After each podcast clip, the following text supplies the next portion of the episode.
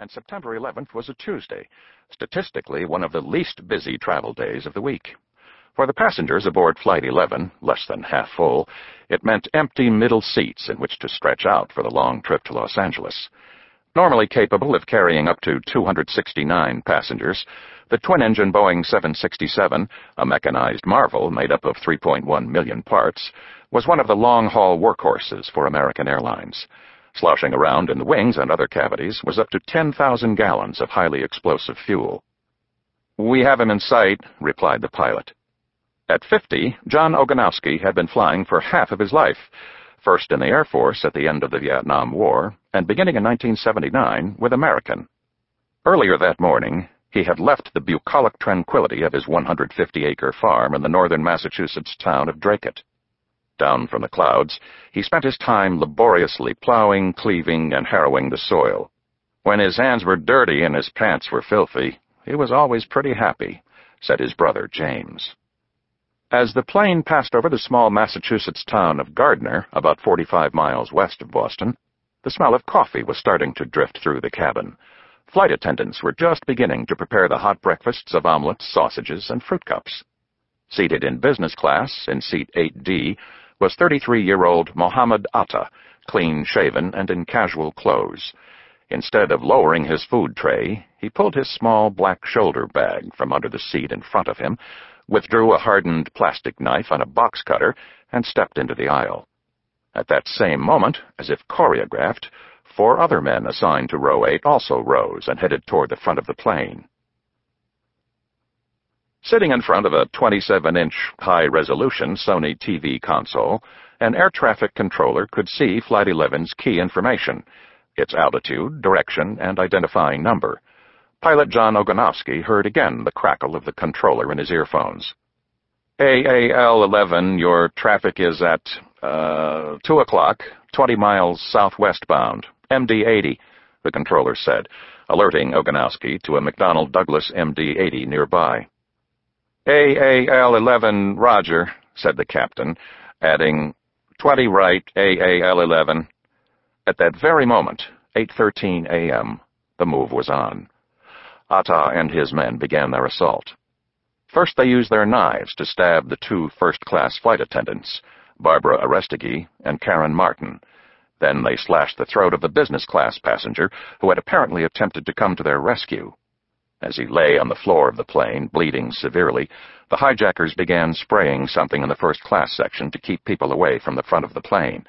Then they made their way into the cockpit carrying a device with yellow wires hanging from it, which they said was a bomb.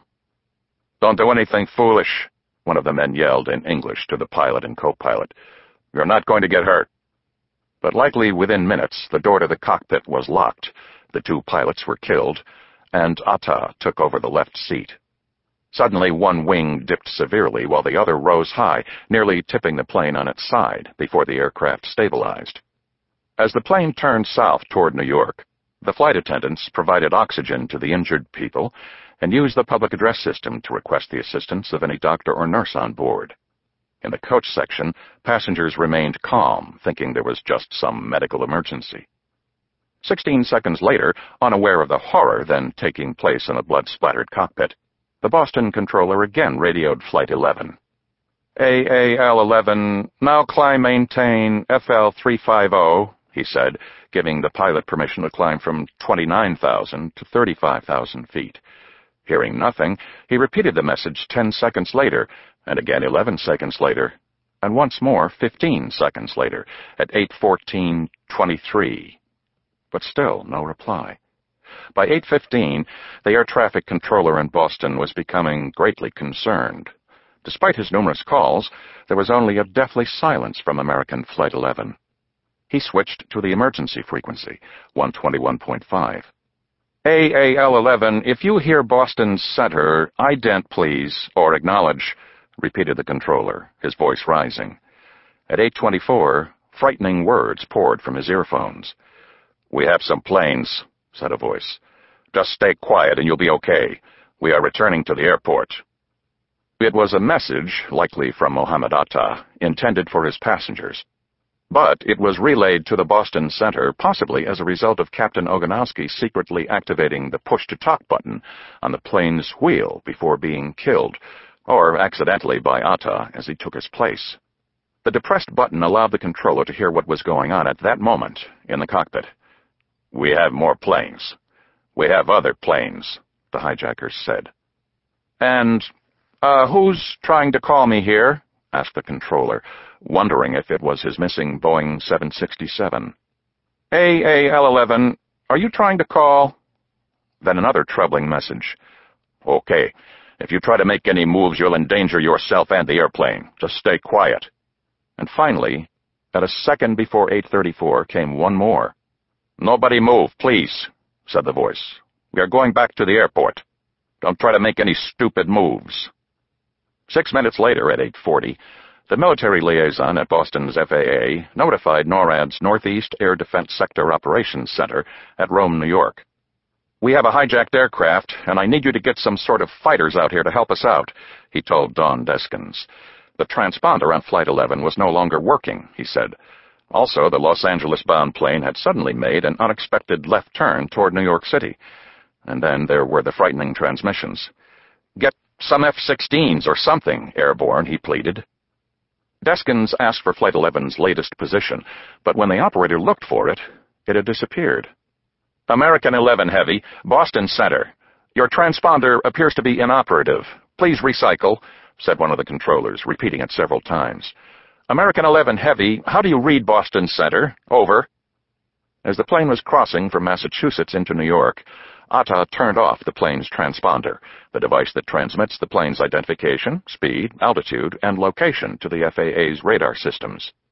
Without the transponder information, Boston could still track it on its primary radar using faint skin paint returns. But for the technicians in Rome, like Jeremy Powell, finding the dot in the maze of moving and blinking images on his screen would be very difficult. At that moment, there were approximately 2,500 planes in the air over the Northeast alone.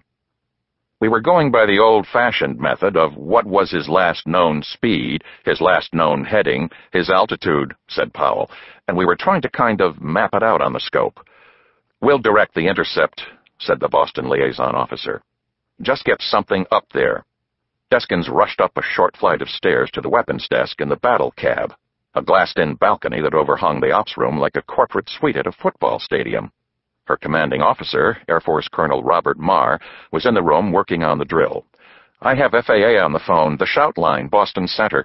They said they have a hijacked aircraft," she told him. "He says it's going to New York." Suddenly, she wondered why a large jet would be commandeered to go such a short distance. As American Flight 11 continued tearing toward New York City, two courageous flight attendants, huddling out of sight, managed to telephone fellow colleagues with key details of what was taking place. "Listen, and listen to me very carefully. I'm on Flight 11. The airplane has been hijacked," said Amy Sweeney, a 13-year veteran of the airline. She was talking to American Airlines ground manager Michael Woodward at Boston's Logan Airport.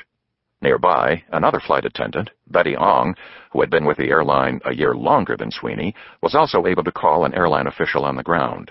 She reached Vanessa Minter, an agent at the airline's reservation center in Raleigh, North Carolina. For 25 minutes, both flight attendants were able to communicate over crew telephones in the coach section of the plane. They relayed key details of the hijacking in real time, including the bloody way in which the men took over the cockpit.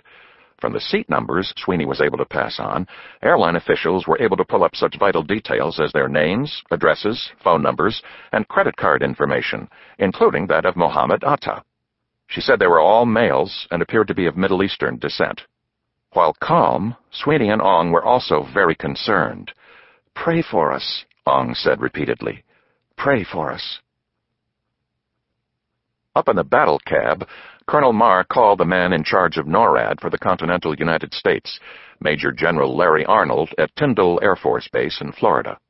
Thin with short brown hair, Arnold was a command pilot with more than 4,000 hours flying 9 different aircraft, including the F-16 and F-15. As he was walking out of a teleconference, someone came up and told him Rome was on the phone. "Boss, I need to scramble Otis," Marr said, referring to Otis Air National Guard Base on Cape Cod. Normally, the Secretary of Defense is the one who must give the approval to intercept a hijacked plane, but Arnold decided to make the decision on the spot.